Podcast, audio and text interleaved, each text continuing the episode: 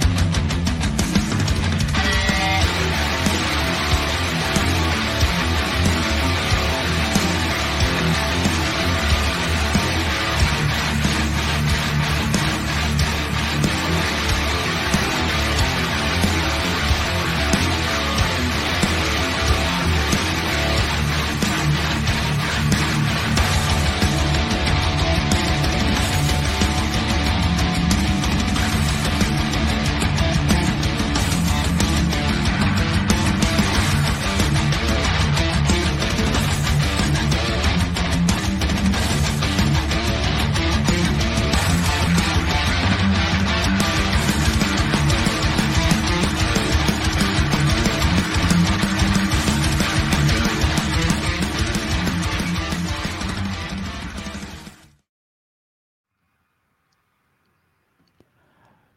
Diamond Stud. The Bad Guy, Razor Ramon. The Man Who Oozes Machismo, Scott Hall. Whatever moniker you remember this man by, I can guarantee you were blessed by seeing greatness. A man who revolutionized the world of professional wrestling and left a mark on the business that will never be erased. Working with the World Wrestling Federation as Razor Ramon, a leave from the company sparked a revolution. In a short matter of time after his departure, we saw Scott Hall on World Championship Wrestling. You know who I am, but you don't know why I'm here, are words that will live in infamy. A few short weeks later, a big surprise was revealed the inclusion of Kevin Nash, and a new name aptly known as the Outsiders. A real American would join the pair, and thus began, in the world of wrestling, a new world order. Join me today as we discuss the legendary career of the infamous Scott Hall. I ask that we take a few moments and pay respects with the 10 bell salute. Survey says one more for the bad guy.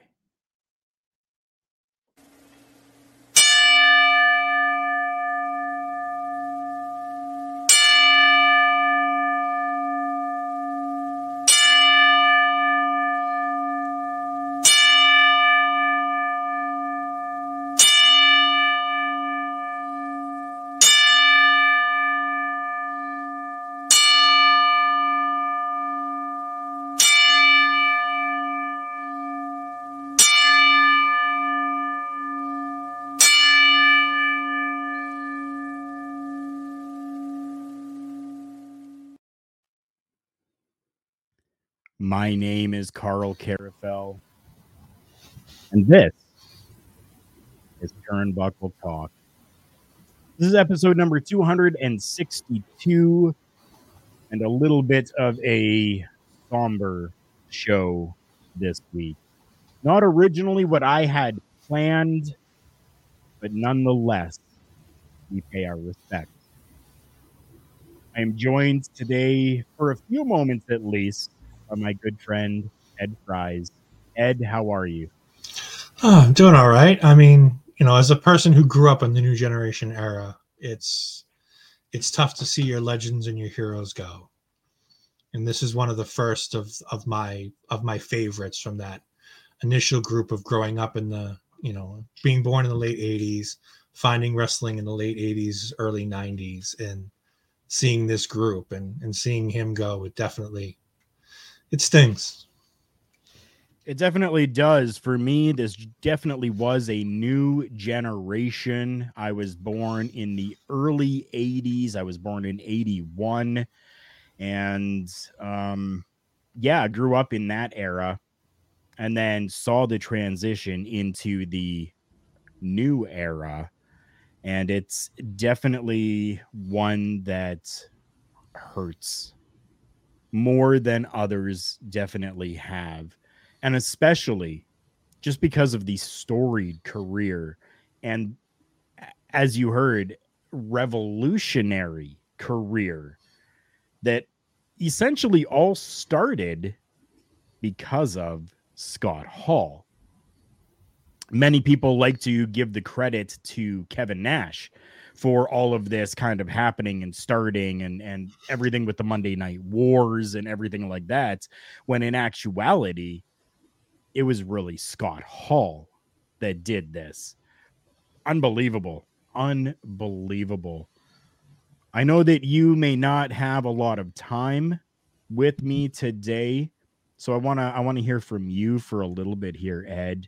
Uh, me some of your uh, either favorite matches, memories, anything like that on Scott Hall.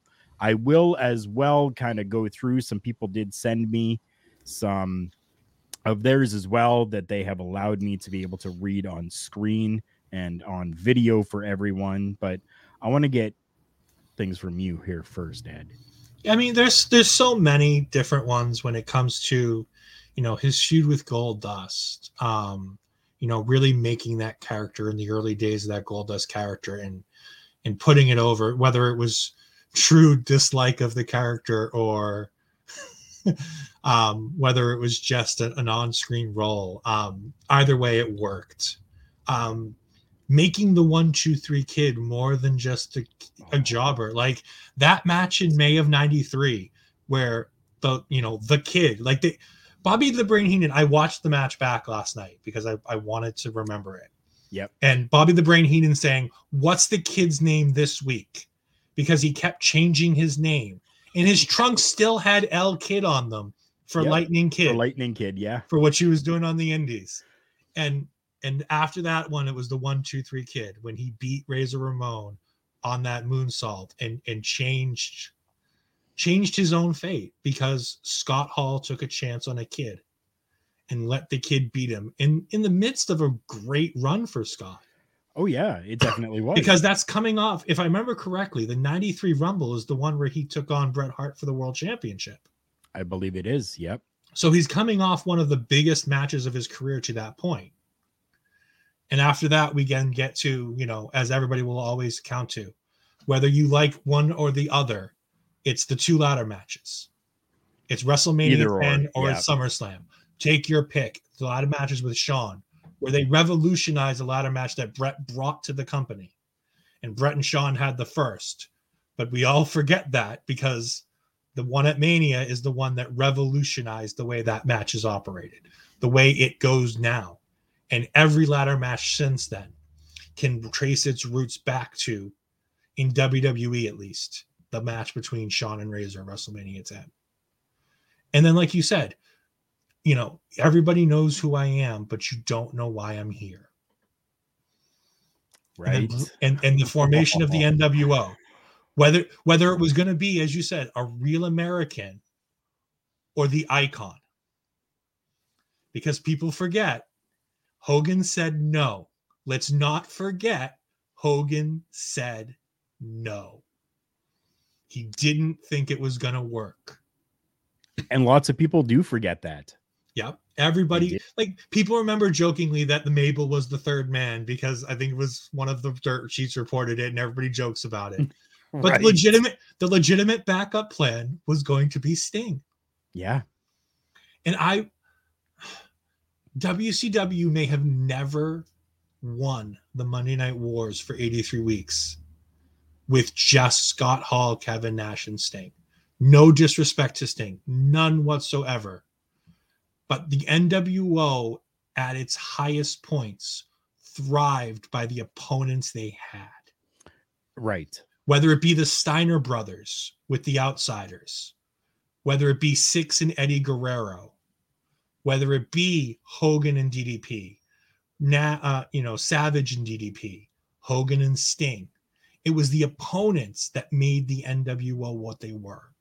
It was the belief in all of that of WCW was going to overtake this incoming force. Right. It all starts with Hall, but it all pivots on that point where if the wrong man is the third man, does it all just fall apart? And Hall was that linchpin Mhm. in the work in, in his in the darkest times of his wrestling career. He was the linchpin for that NWO. Oh yeah, he he definitely was, and I, I I think that they really they definitely went in the right direction, and I'm glad that Hogan decided yes to do this because Sting was 100 percent that other side that was needed. Right, Sting being the WCW was mm-hmm. 100 percent the right way to go with things, which just made for great television. It was fantastic. I loved it. I mean, and I know we're not here to rehash the NWO, but Sting doesn't fit the way Hogan does because the NWO is an invading force. Like, yeah, Hogan was there at the time, but Hogan's New York. Like Hogan is as New York as New York got right. in that time because that's how Oh yeah. that's how the wrestling world looked at it. It was Atlanta and New York. Yep. It wasn't WCW and WWF. It was Atlanta and New York. That's right. And Hogan was everything that Atlanta didn't want and didn't need. Oh, exactly. He he was the epitome of the things that like cuz the Nature Boy is the epitome of Atlanta flamboyance and flair. Right. And because of that, this invading force made so much more sense. Razor coming in and essentially being Scarface because we can't call him Razor Ramon Right. because we'll get sued, and they still got sued, and They they, still- still, yeah. lost. but it's he was so good at being a distinct character that he literally cost the company three million dollars, but won them eighty three weeks on top because of the Right. of, of the ability he had to get everybody to believe that it was an actual invasion. And I remember watching it as things happened, as it all progressed. I saw that first episode, that first appearance where he was just in the crowd in street clothes. And, you know, leading up, you know, a couple weeks later to having the interactions with Eric Bischoff at the announce table to the inclusion of Kevin Nash as he's pointing, right? And I mean, it was all just so well done. I I believed it. I thought, holy shit, this is real. It was unbelievable. Mm-hmm. and it all comes and it all comes down to Hall. it does. It all comes down to Hall because Kevin's great, but we learned we learned to to a great terrible just you know dissolution that Kevin can't run a company with it on its back because Right. they they did everything they could to make Kevin a star in WWE in 95 and it, it, it didn't work. Nope. nope. And Kevin will be the first to tell you it. Like He is. he will be the first to tell you things didn't go the way he wanted in 95 No. for he- him for the company everything Yeah. he will be the first to admit and, and the same thing with shawn like we look at shawn as the epitome shawn was the champion who lost to the nwo now granted Yeah. nobody was winning that fight No. it took it took austin and tyson to win that fight Right. like i mean you're talking about two of the biggest names of the generation to win that fight so it's and it, again it all comes back you we all you know who i am you don't know why i'm here in the middle of a jobber match in the first hour Right. and it changed the landscape of professional wrestling. And he doesn't get that credit because it always goes to the group. The That's group right. wouldn't have succeeded if it wasn't him to start it. And I've even had many of my friends actually say who have been wrestling fans since the 80s and 90s. They have even said, didn't Kevin Nash start the NWO? Uh-uh. Negative. And I have to kind of correct them and say, hey, listen, it was actually, do you remember when Scott Hall was shown on TV. Do you remember it was Scott Hall that brought in Kevin Nash? Scott Hall started it all. Scott like Hall said, started it all in denim too, by the way. And right in, in denim, denim, everything. Yeah. Like, oh, let's not forget God. the atrocious fashion of the time where Scott Hall shows up in double oh. denim and makes the wrestling world take notice. Going from gold chains and pleather vests to denim and making it work. Oh God. Like unbelievable. Scott Hall, who was born October 20th, 1958, and ultimately lost the battle of life on March 14th, 2022, at the age of 63. We have discussed a lot of the WCW and NWO stuff that he has done, but he actually started back in 1984 with the NWA in the Florida territory um, with championship wrestling from Florida. And something that a lot of people don't know is that he actually trained under Dusty Rhodes, Mike Rotunda, and Barry Windham. So, three of the probably most powerful names in the wrestling business at that time Mike Rotunda being uh, later known as Irwin R. Schyster or IRS and ta- tag teaming with uh, the Million Dollar Man. Uh, Barry Windham. I mean, if you don't know that name, you're not a wrestling fan. And of course, the famous Dusty Rhodes. To be trained by those three guys. Okay. You you go into training you've got these three guys that are training you at the end of the day, yes, it is totally up to you to make things for yourself after your training. But if you've gone through that training with these three and don't do anything with it afterwards, you kind of deserve not to have the fame. And Whereas about- Scott Hall took it and ran with it.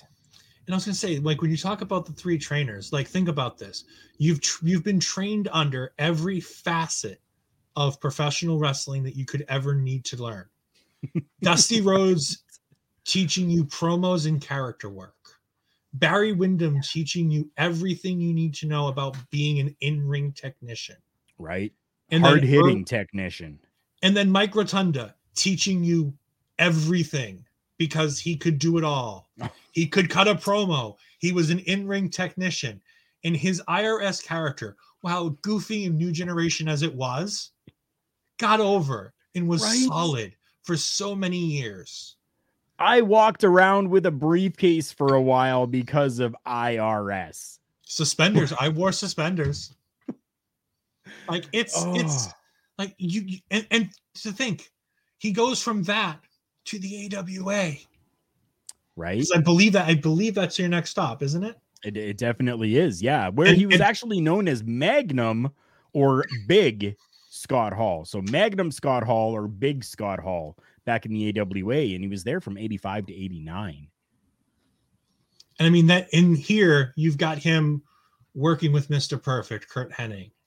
And yes. you've got those two being an amazing team and, and being friends. You've got him learning from Verne Gagne, which right. again, you've you've you've learned from Dusty Rhodes, you know, Mike Rotunda, Barry Windham. Now you've got Verne Gagne and he's not done yet. No, I mean Vern, Verne must have definitely seen something in Scott Hall because something that was a little out of the ordinary for that time while working with the AWA between 85 and 89 Verne Gagne allowed Scott Hall to work for New Japan Pro Wrestling between 87 and 1990 which you really didn't hear of back then. Sure, yes, they they kind of shared talent around every once in a while, stuff like that, but never to the extent where you're allowing your talent to go to Japan. It was always, yeah, go three states over, we're good. Hmm. This was this was crazy. So Verne Gagne definitely had to have seen something in Scott. And from the Midwest too. Like, you know, people forget what the AWA territory was. You're talking Minnesota, Michigan, Wisconsin, maybe the Illinois area. A little bits, yeah. But like you're you're talking that upper Midwest. Yeah. and you're talking about flying not only across the country, but then going across the ocean to Japan. Right. Another little interesting thing that happened during that time as well is in 1987, um, he had a tryout with the WWF. So with that, uh, at a house show in Fort Myers, Florida, he was defeated by Paul Roma and wasn't signed with the company. So very interesting that during that time where he's working, you know, in between the AWA, New Japan, made the time for a WWF tryout at a house show. A workhorse already in the early stages of his career, like most should be, right? Mm-hmm. You definitely should be. 1989 brings him to his first run in WCW. He was brought in by Jim Ross. The promotion was still owned by the NWA at the time, and the initiative was actually to develop new young stars. So he actually debuted June 3rd in a vignette showing Scott Gator Hall. And he was actually out swimming at the beach, playing beach volleyball. They had vignettes of him in boats. He was fishing. And where the name Gator comes from is he was scaring alligators. I mean, what? What? People talk about how funny things were in WWF at the time, but you got to remember this is the same period of time in the next near future where you're going to have a guy telling Ric Flair he's got to cut his hair and call himself Spartacus. right. Like, Oh. like, I mean, this is this is WCW in the early '90s when they have no clue what's going on, and they're trying their best and they're putting good people in good spots. And like I said, Jim definitely Ross- were just Jim- some pretty Jim- shitty gimmicks though that Yeah. was yeah his actual in-ring debut with wcw happened on june 16th and it was only at a house show his television debut happened july 9th where he was actually pinned by the great muta his WCW pay per view debut happened at the Great American Bash, the glory days, where he participated in the King of the Hill Battle Royal. So, some really good stuff coming from his very first run in WCW. And that was pretty much between 89 and about 1990 uh, ish. Um, so I mean, in in a year span, doing some pretty good things with a company that he's seemingly unknown to. It was very interesting, I mean, you, you work in Great Muta in your first televised match. I mean, right? does life get much better than that? As a And- guy who's worked in Japan and It- all that stuff. that's that's exactly it, right? So because Great Muta has done all of this stuff in Japan and all over the world, you've got now this young guy that's come in, Scott Gator Hall, who has worked over in Japan already. What a great way to introduce him than to have him on television with the great Muta, who you know at that point that Scott Hall would be able to hang with Great Muta because of the teaching and because of his time in New Japan. Booking at that time was fantastic. That was fantastic booking. That was smart booking.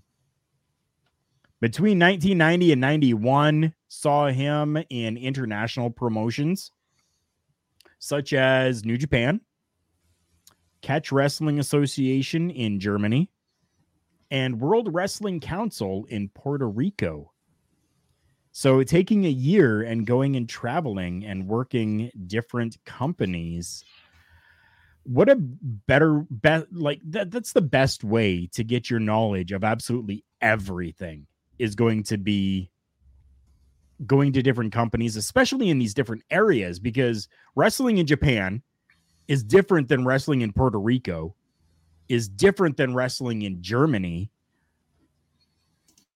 great way to hone your skills right there is to go to all these companies where you're going to have a lucha libre presence in Puerto Rico, the Japan stuff in New Japan, and then catches, catch can, brash down to business, professional wrestling in Germany.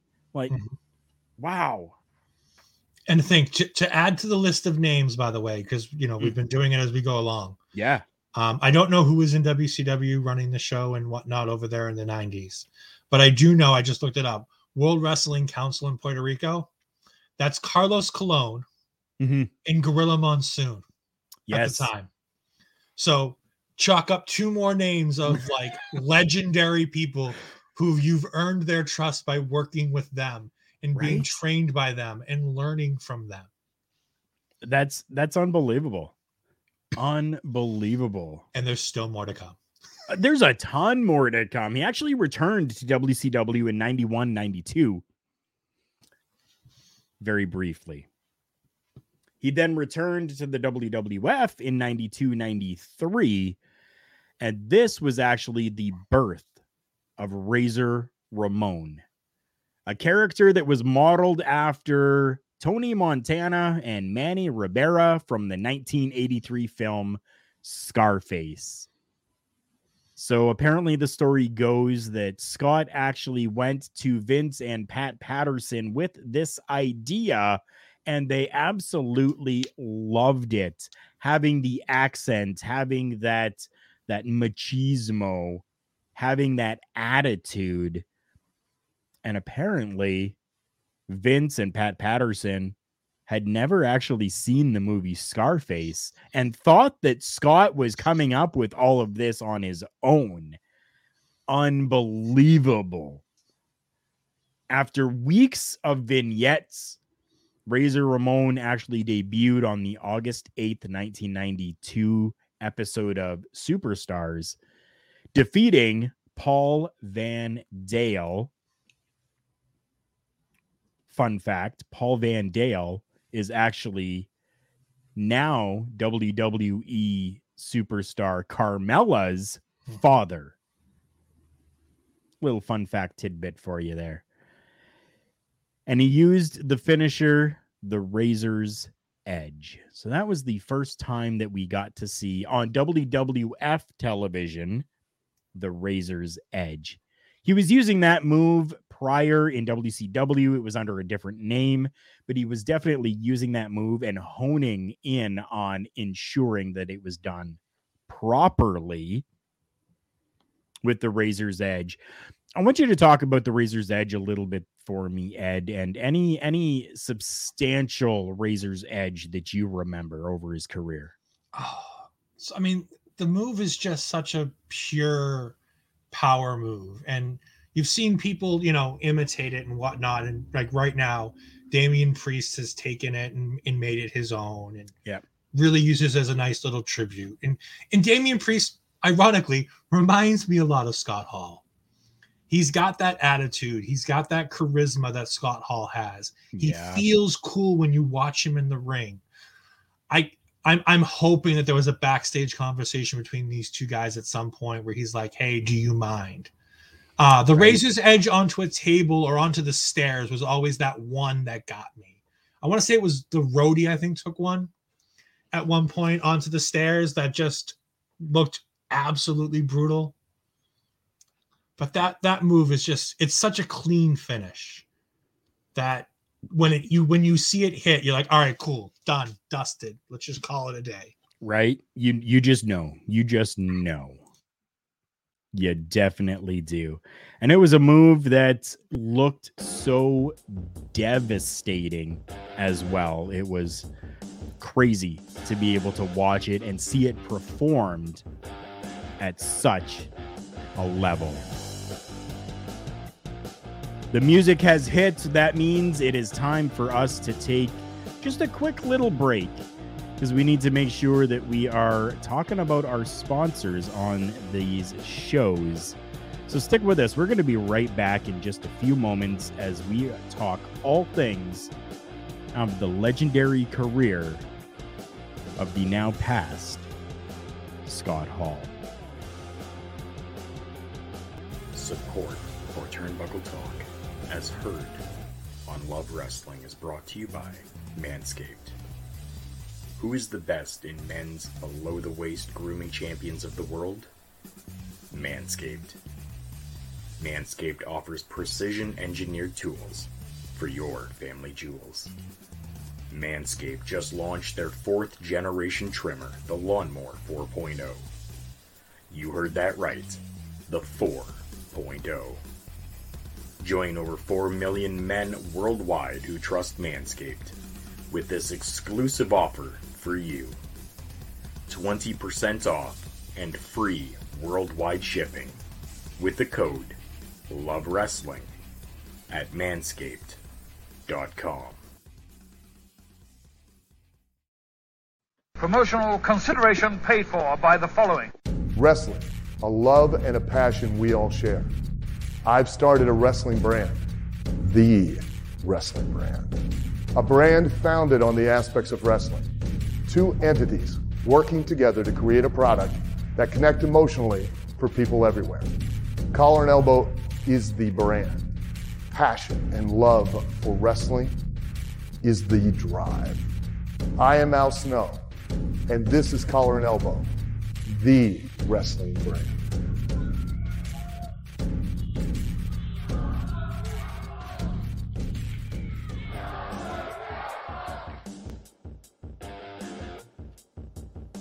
My name is Karl Karufel. Joined alongside my good friend Ed Fries. And welcome back to this edition of Turnbuckle Talk. Second half of this program, we're going to continue talking about his career of Scott Hall. And we are going to hear a little bit from some fans that have messaged me and let me know what their favorite memories of Scott Hall have been. So, to continue on with his WWF career, after we saw his debut on Superstars, the man became a legend with the Intercontinental Championship. On October 11th, 1993, Razor Ramon won his first IC championship by defeating Rick Martel for the title that was vacant at the time. His second title win came over Diesel at SummerSlam in Chicago on August 29th, 1994. May 19th, 1995, we had a ladder match in Montreal, Quebec, Canada, where Razor Jeff Jarrett. This win was only recognized for four days, though, before he actually dropped the title back to Jeff Jarrett at a house show in Trois-Rivières, Quebec, Canada. And his fourth title reign came against Dean Douglas at In Your House 4, Great White North in Winnipeg, Manitoba, Canada on October 22nd, 1995. This would be his last reign, which lasted 91 days until he lost the title to Goldust in January of 1996 at the Royal Rumble four IC title reigns.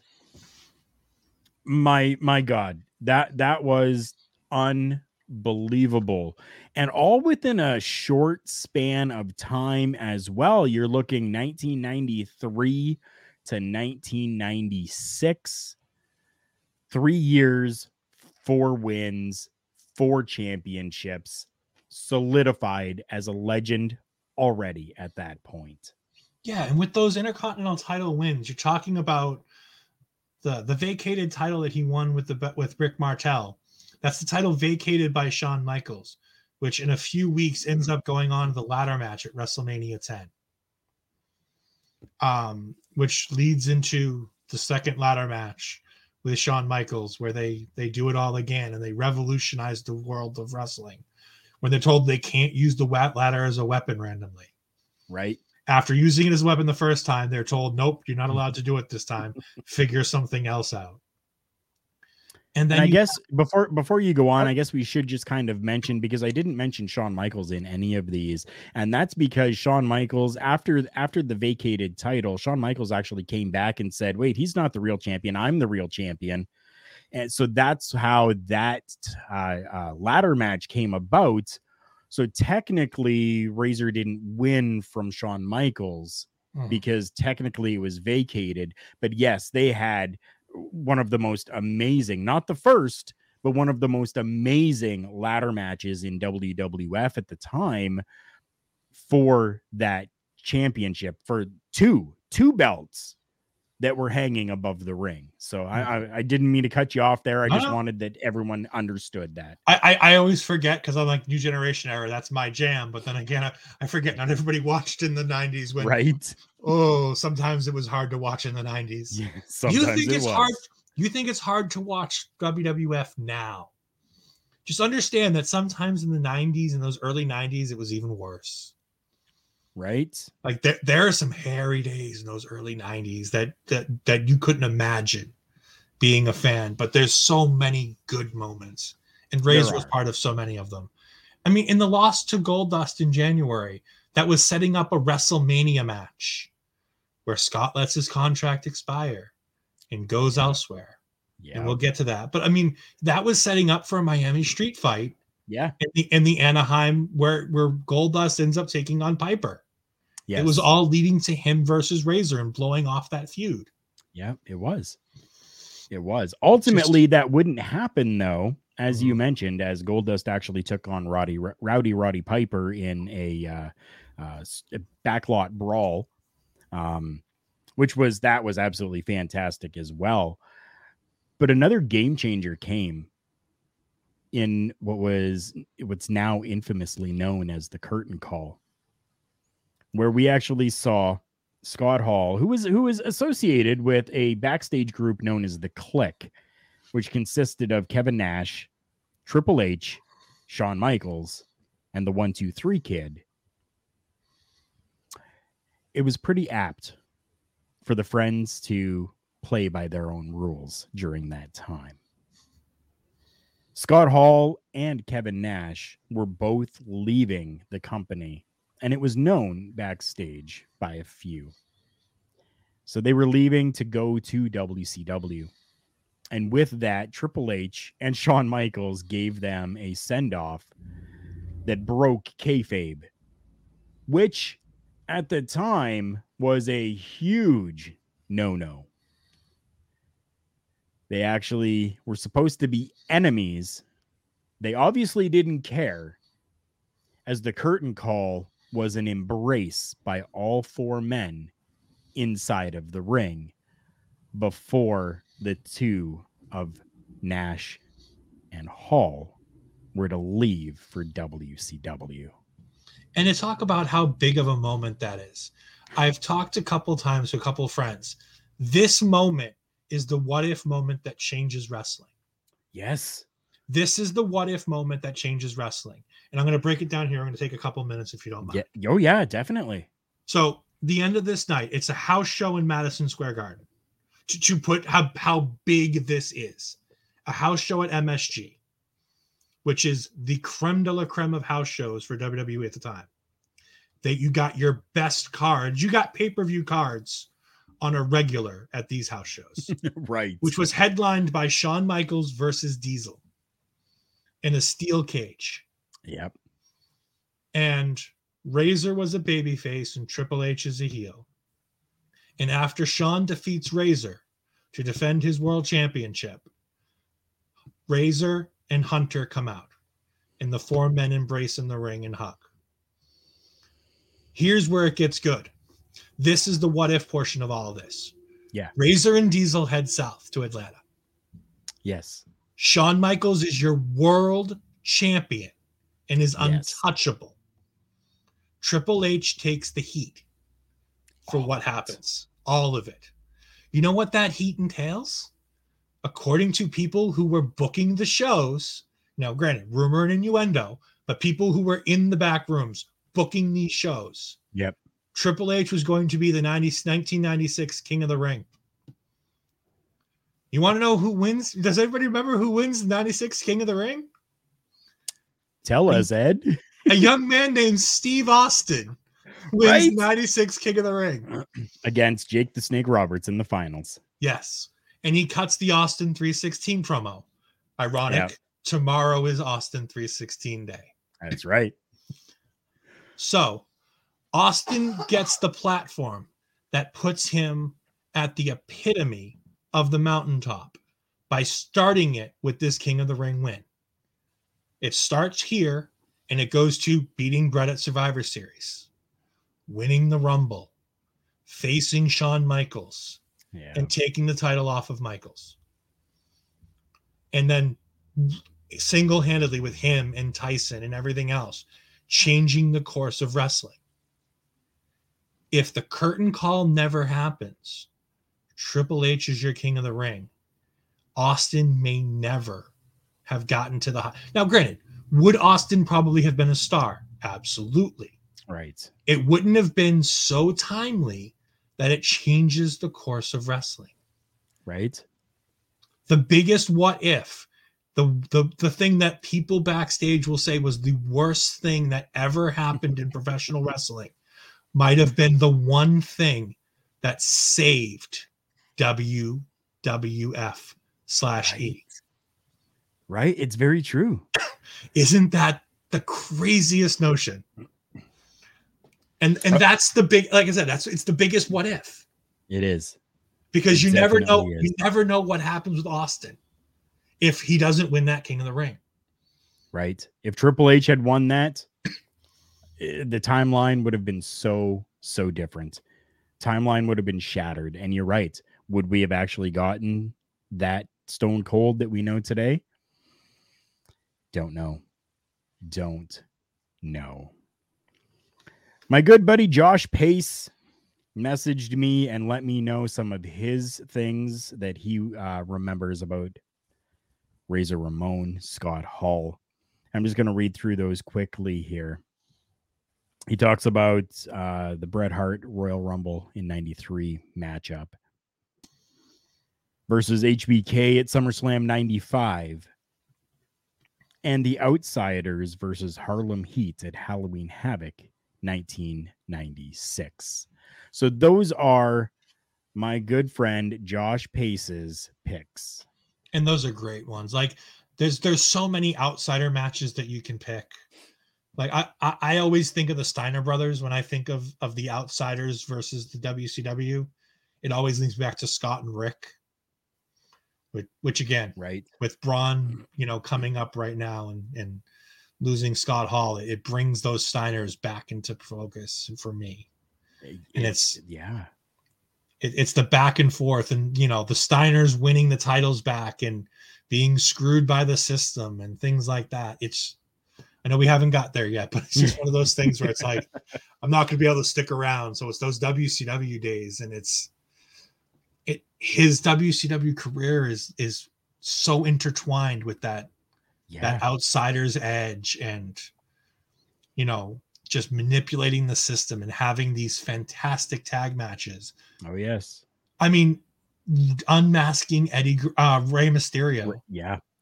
unmasking Rey, and then Kevin being like, "No, no, put it on, put back on. It's okay." right. is- I, I know it's not a Scott Hall moment, but he was part of that match, and it's yeah. just it's ingrained in my mind that Rey takes the mask off, and they jokingly tell him to just put it back on. That it, it his face is too ugly just to put it back on.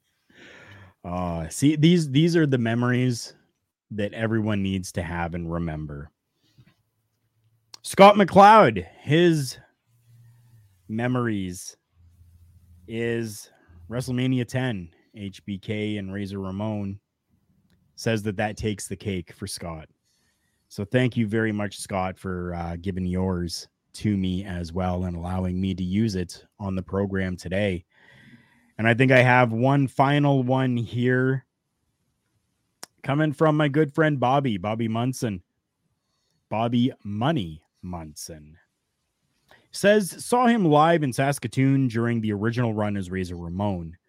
One of his early matches is when he came in with a big win over Randy Savage.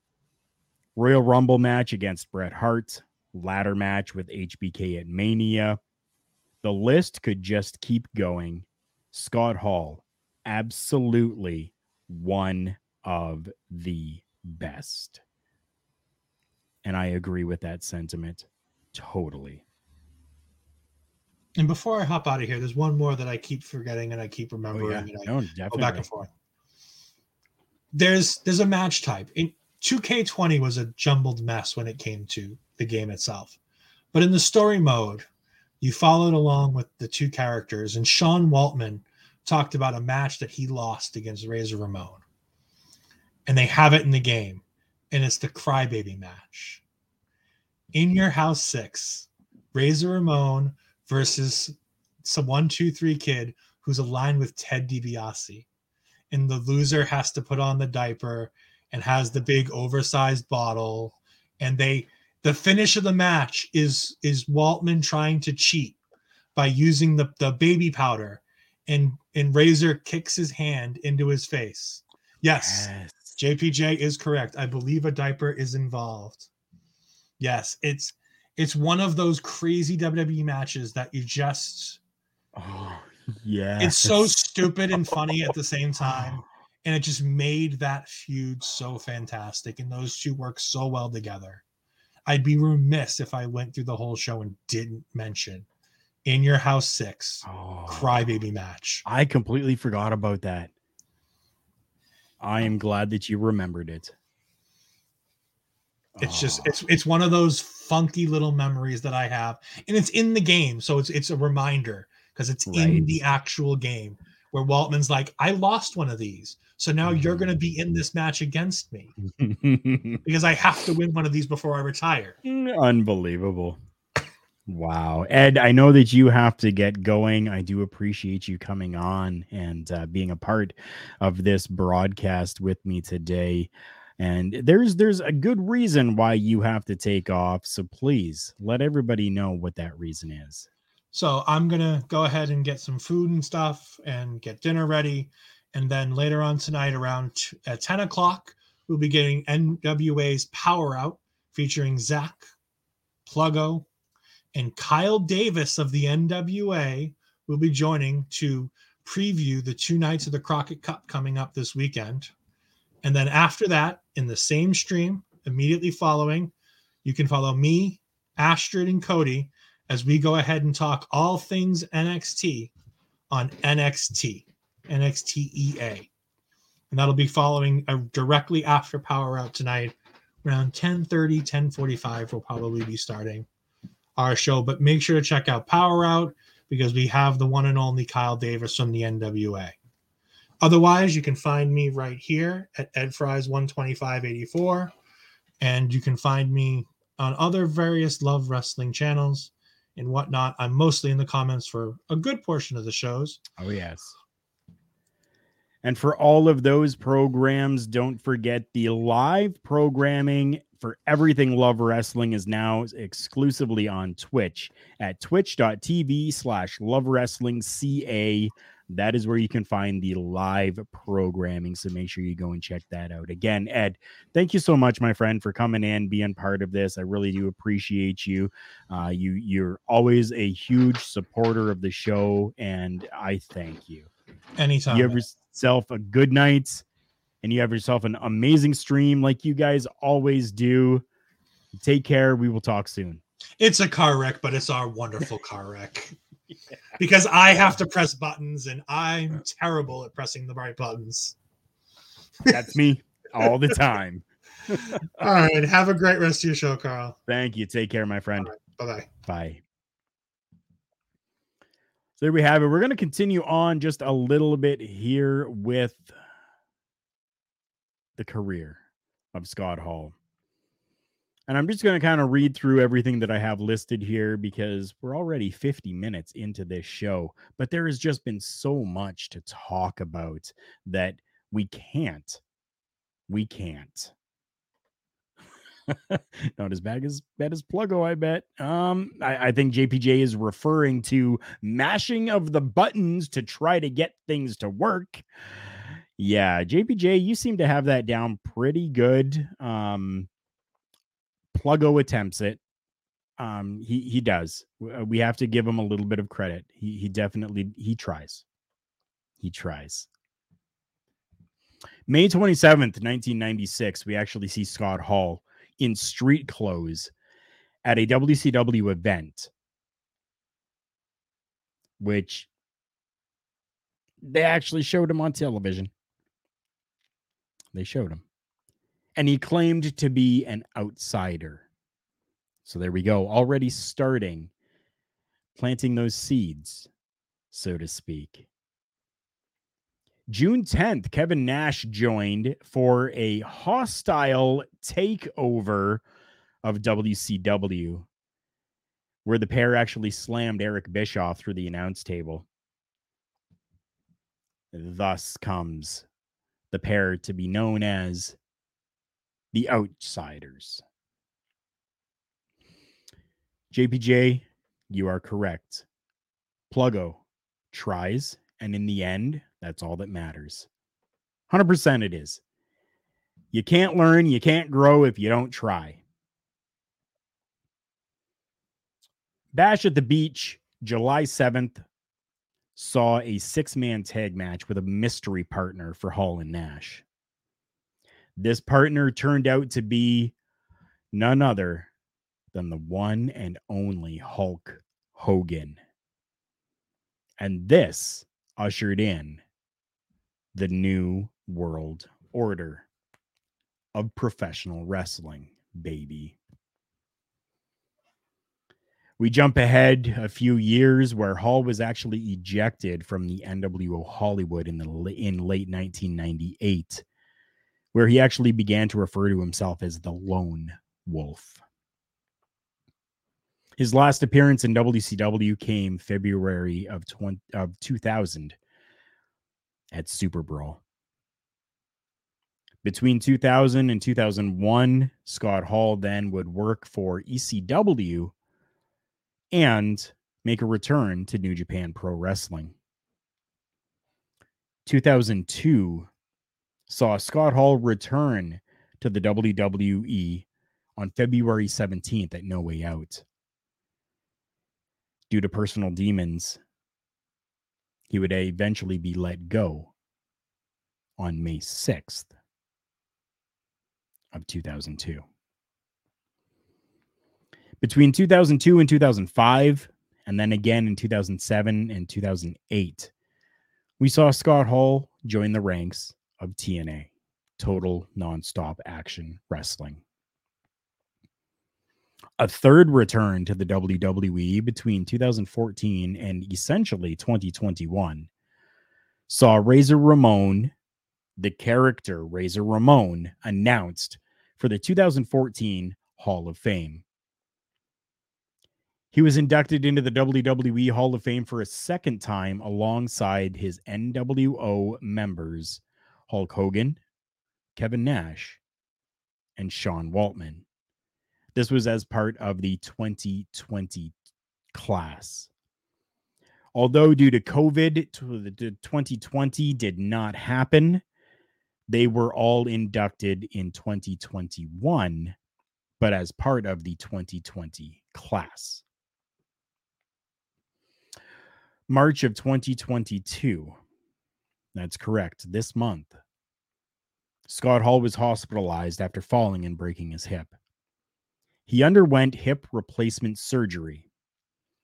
And after this surgery, a blood clot dislodged, resulting in him suffering three heart attacks. He was put on life support on March 12th. and taken off of life support March 14th. The WWE announced his passing later that day. I do not want to end it on such a sad note. It is very difficult. So we're going to end it on some good things that happened. He made an appearance on the Jerry Springer show during his fourth reign as the Intercontinental Champion, where he actually presented merchandise and tickets to the WWE to a underaged couple that were legally married. One of them was a huge Razor Ramon fan, and it was a surprise for them on the show.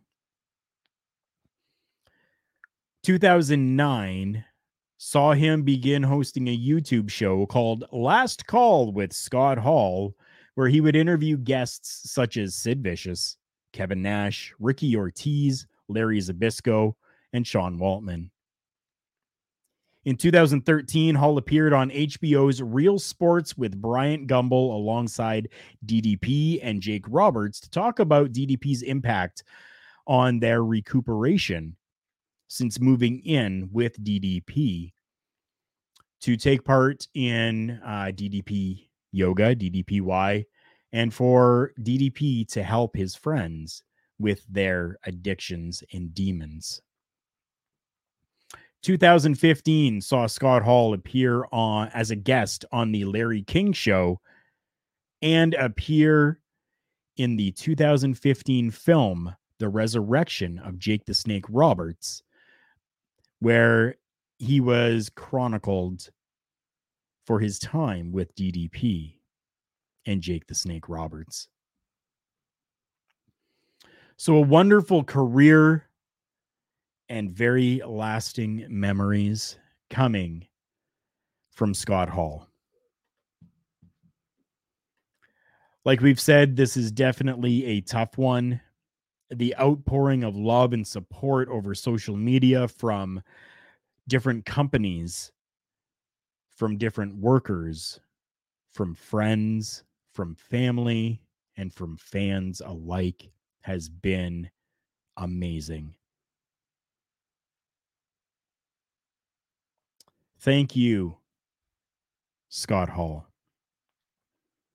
for everything that you did and for revolutionizing the world of professional wrestling. JPJ coming in saying an all timer and rest in peace.